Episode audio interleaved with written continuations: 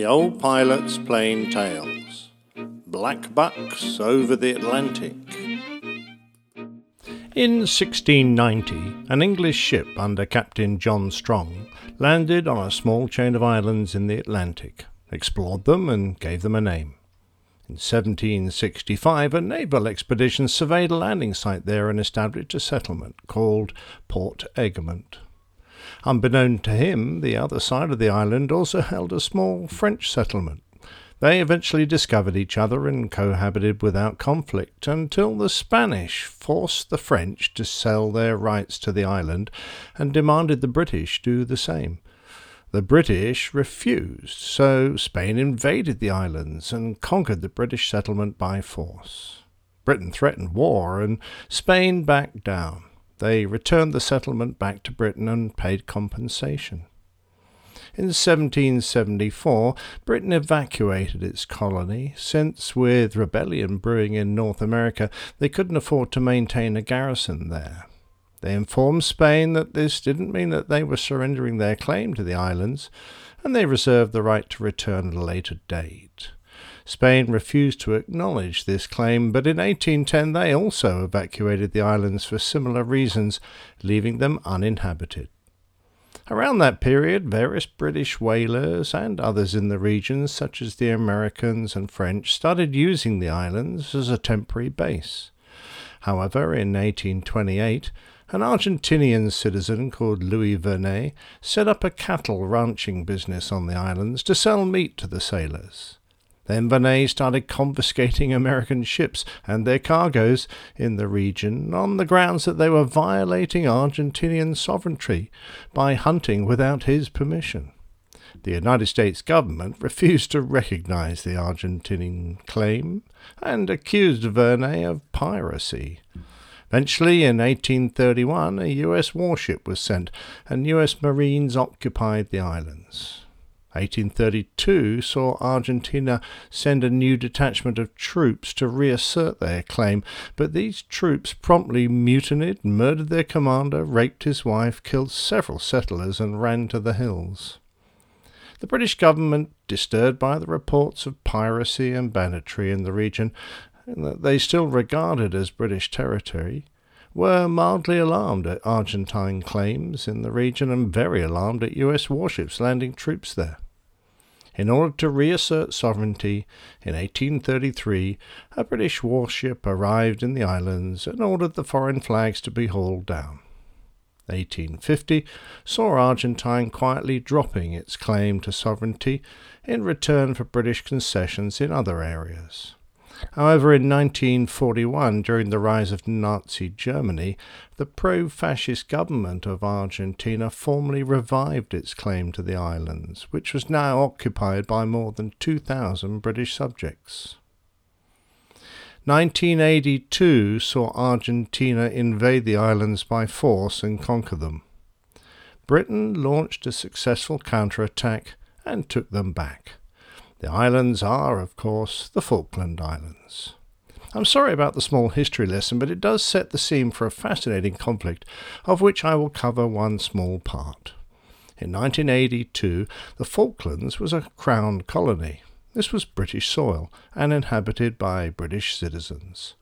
The lengths that the British went to to defend this small and incredibly remote area may seem faintly ridiculous and were typified by the amazing Black Buck missions.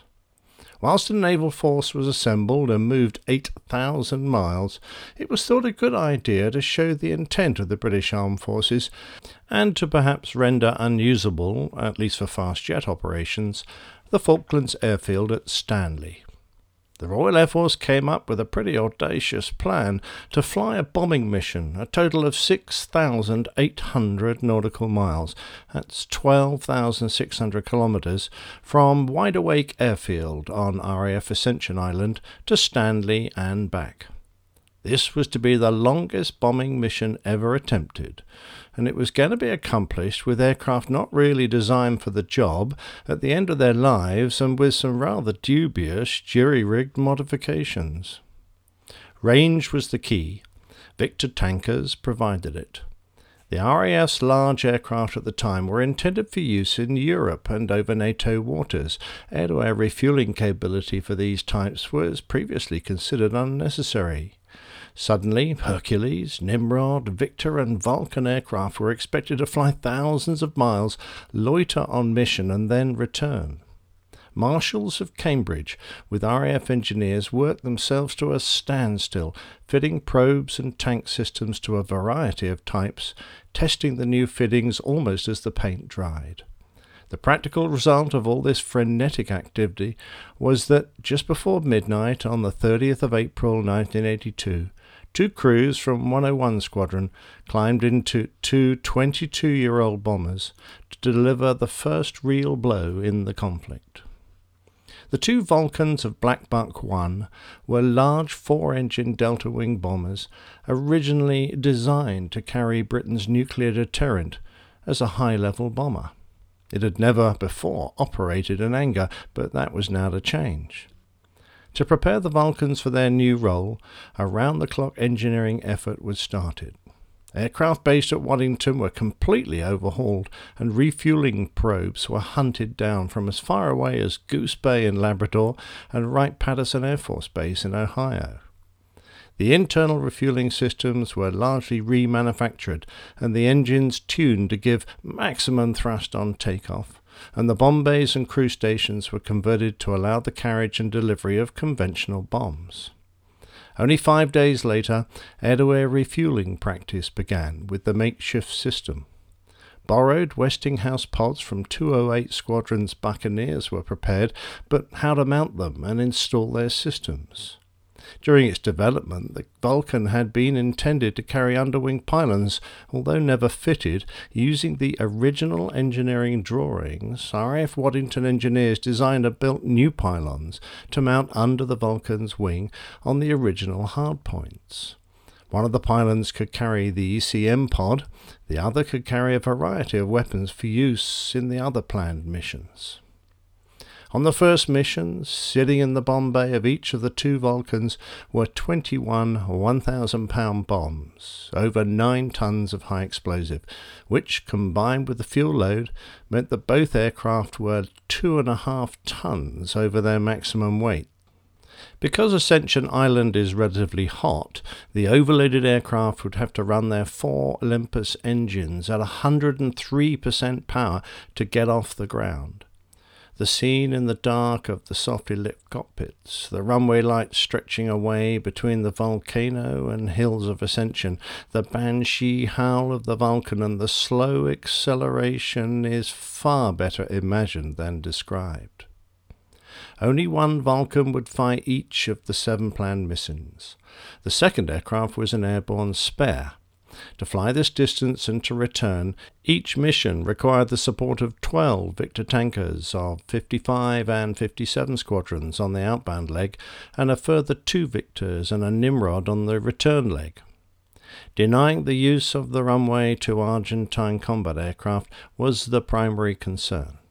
This may sound simple, but had to be achieved without completely destroying the facility, because it was also recognized that the British would need the airfield urgently on the successful completion of the land battles. The first mission was intended to cut the runway with a strike diagonally across the center to maximize the chances of a hit. For each mission flown, three waves of aircraft would depart. Wave 1 would start with two Vulcans and four Victors. One of the Victors would refuel the primary Vulcan twice as it flew outbound before it returned to base, leaving the Vulcan to continue. A second Victor would proceed on and fly nearly all the way to the target area, which it could do because it was itself refueled by a third Victor, which would then return to base.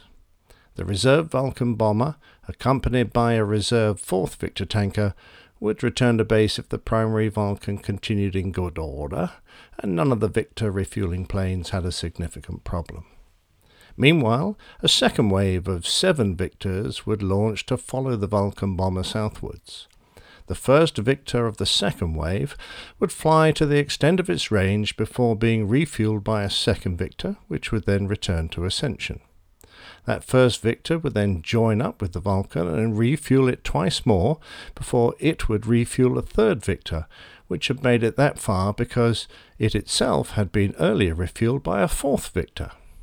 Both the first Victor and the fourth Victor would then return to RAF Ascension, but before turning back, the third Victor would then refuel a fifth Victor, which itself had been refueled earlier by a sixth. The fifth Victor would then refuel the Vulcan twice more before it finally returned to Ascension. The Vulcan bomber, by then, would have nearly reached its target. I hope you're listening, there will be a test later. As the 13 aircraft of Black Buck 1 left Ascension Island and headed south, the requirement for an airborne spare quickly became apparent. The commander of the prime aircraft reported that the rubber seal on a side window had become loose, so he couldn't pressurize the cockpit. The reserve Vulcan stepped into his place. One of the Victors also had to turn back. This was also replaced by its airborne spare, so the 11 remaining aircraft pressed on into the night. Despite their relative lack of experience with the air to air refueling system, the tanking went well up until the last but one slot. The nine depleted tankers had returned to Ascension, leaving the Vulcan and two Victors. The last Victors were to refuel one another, but a probe was broken in turbulence. The two reversed roles, and the broken aircraft successfully returned to Ascension, leaving the Vulcan and the last Victor commanded by squadron leader Bob Tuxford. After the last refueling, the Victor turned back to Ascension, low on fuel. Tuxford had deliberately eaten into his fuel reserve and given the Vulcan more than the planned fuel amount in order to ensure the mission's success. Because of the radio silence imposed, he was unable to radio for an extra tanker rendezvous until the code word Apollo came from the Vulcan, indicating a successful strike. He continued north, knowing he couldn't make his destination. The Vulcan was now close to the Falklands, descending to low level in order to reduce the risk of detection by radar. Forty miles from the target, the Vulcan climbed to 10,000 feet for the bombing run. Navigation over this distance proved phenomenally accurate, placing the Vulcan precisely on track. Withers turned onto a heading of 235 degrees to drop the bombs across the runway, effectively cutting it, and commenced the straight run in.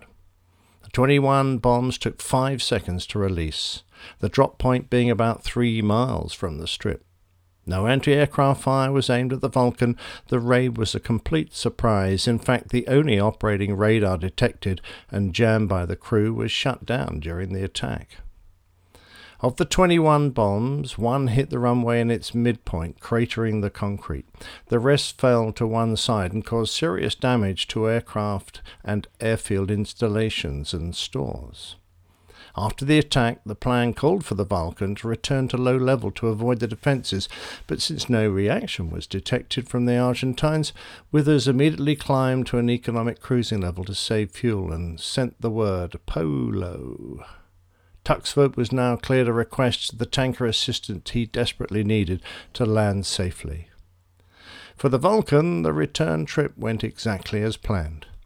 The rendezvous with the Nimrod and the additional tanker support was straightforward after the events of the long night.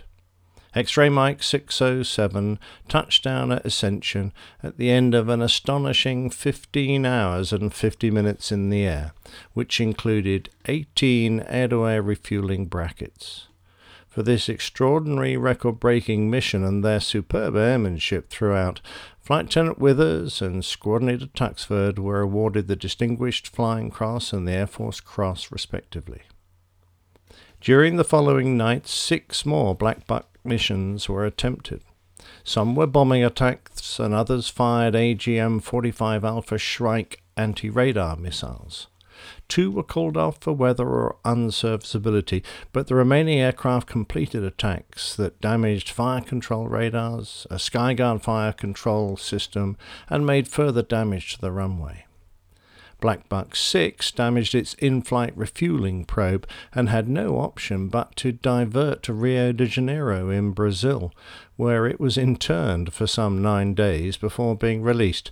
The aircraft landed at Rio with zero fuel registering on the gauges. The remaining Shrike missile on the Vulcan's pylon was not returned with the aircraft and crew. Whether or not one agrees with the history of this little group of islands, or the recent and not so recent claims to their ownership, one can surely admire the tenacity, ingenuity, and bravery of those involved with the remarkable Black Buck flights. To tackle such a mission with these elderly aircraft required a level of determination not every country would be willing to give. Indeed, the toll they took on the Victor tankers forced their early retirement from service and subsequent replacement by modified tanking Vulcan K2s. These missions are now part of the archives of the Royal Air Force, and they will forever be part of its rich history. My thanks to Jim Howard for suggesting the subject for this plain tales.